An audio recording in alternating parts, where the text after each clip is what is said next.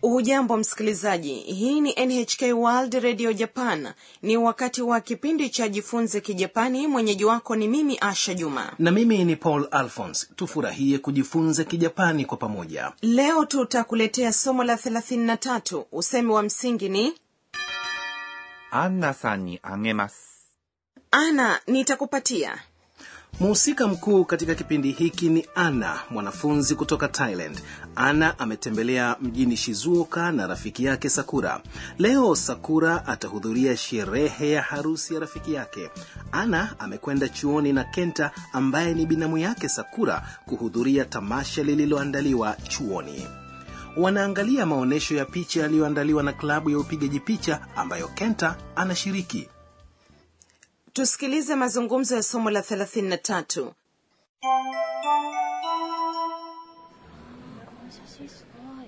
これは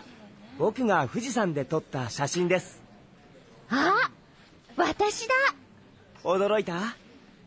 後でアンナさんにあげます写真をくれるんですか嬉しいです。 sasa hebu nikupe maelezo kuhusiana na mazungumzo ya somo la leo kenta amempeleka ana kwenye chumba cha maonyesho ya klabu yake ya upigaji picha これは僕が富士山で撮った写真です。 inamaanisha hii ni picha niliyopiga nikiwa mlima fuji これ ni hii は inaonyesha mada 僕 ni mimi ni neno la kawaida linalotumika na mwanamme akijiashiria が inaonyesha kiima 富士山 ni mlima fuji で inaonyesha mahali 撮った、 ni umbo la ta la kitenzi cha 撮ります。 kinachomaanisha kupiga picha Umbo la ta linaashiria hali ya wakati uliopita au hali timilifu. ndiyo 写真 ni picha です。 ni namna ya kiungwana ya kumalizia sentensi Kifungu cha maneno bokuga fujisan de tota, yaani niliyopiga nikiwa mlima Fuji, kinaelezea nomino shanshin, yaani picha, au siyo? hiyo ni kweli paul maneno yanayoelezea nomino yanakuja kabla ya nomino kifungu cha maneno kinachoelezea nomino kama hii pia kinakuja kabla ya nomino kitenzi kwenye kifungu cha maneno hayo huwa kinakuwa katika muundo wa kawaida kama vile 撮った、 Aha, kumbe unahitajika kutumia vitenzi vya muundo wa kawaida, yaani umbo la kikamusi au umbo la ta. Kama ni hivyo, kitabu nilichosoma itakuwaje? kitabu ni 本、 nilichosoma ni 私が読んだ、 kwa hiyo kitabu nilichosoma itakuwa 私が読んだ本、 Aha, watashi ga yonda hon. turudi tena kwenye mazungumzo ya somo la leo ana anasema あ、私だ、 yaani oh yule ni mimi あ、 inaonyesha mshangao 私 ni mimi だ、 ni namna ya kawaida ya kumalizia sentensi Picha ambayo inamjumuisha Ana pia nayo iko kwenye maonyesho, au siyo? ndiyo kenta alipiga picha hiyo walipokwenda kwenye eneo zuri la kuuona mlima fuji kenta anamuuliza ana 驚いた yaani umeshangaa 驚いた、 ni umbo la ta la kitenzi 驚きます、 linalomaanisha kushangazwa ikiwa utasema neno hilo kwa toni ya juu litageuka na kuwa swali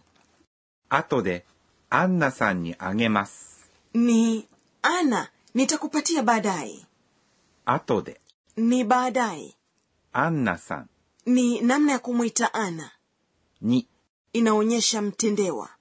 あげます。 ni nitakupatia kwa kijapani siyo jambo la kawaida kutumia wewe yaani あなた、 ukiashiria mtu unayezungumza naye moja kwa moja mara nyingi kufanya jambo kama hilo kutaonyesha kutokuwa na uungwana hivyo ni bora umtaje jina lake Nitalizingatia hilo. ana nitakupatia ndio usemi wa msingi kwa hii leo tujifunze kutamka usemi huo pamoja アンナさんにあげます。 ana ameshangaa na anamuuliza kenta 写真をくれるんですか yaani utanipatia picha 写真 ni picha katika muktadha huu picha wanayoiangalia を inaonyesha mtendwa くれる、 inaonyesha umbo la kikamusi la くれます。 yaani nitakupatia んですか ni usemi unaotumiwa iwapo unataka maelezo au thibitisho ana anaendelea 嬉しいです。 yaani nitafurahi 嬉しい。 ni kivumishi kinachomaanisha nimefurahi des ni namna ya kiungwana ya kumalizia sentensi sasa tusikilize tena mazungumzo ya somo la 33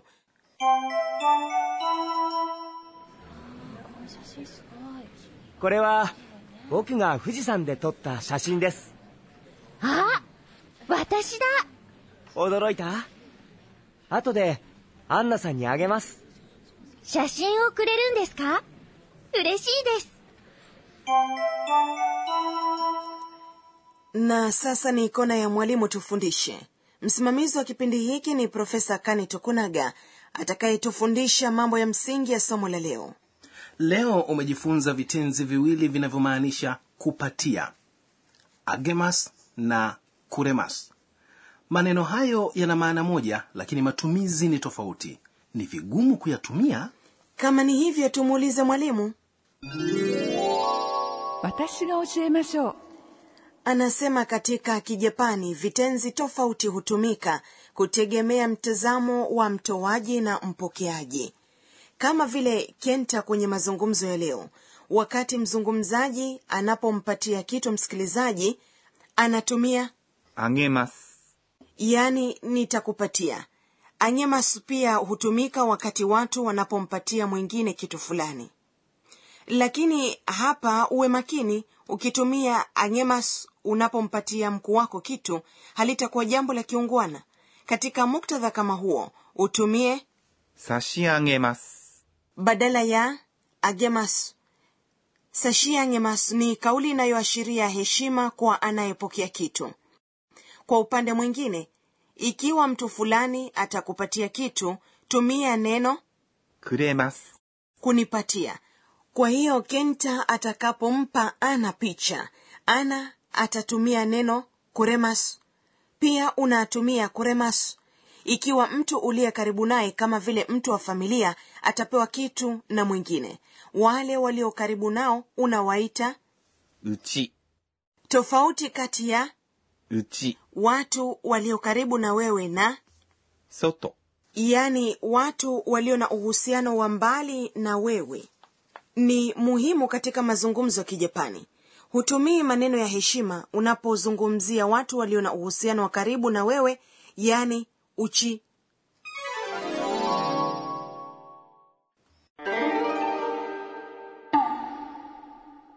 na sasa ni ikona ya tanakali sauti ニコニコ、 niko niko naam niko niko inaelezea jinsi mtu anavyotabasamu na kufurahi kimya kimya pia kuna tanakali sauti nyingine inayoelezea hali kama hiyo ニヤニヤ、 hiyo ni namna ya kuelezea tabasamu lililofichika kwa mfano linaelezea vile ambavyo mwanamme anavyotabasamu akimwona mwanamke mrembo katika kona ya tanakali sauti umejifunza kuhusu ニコニコ、 na ニヤニヤ。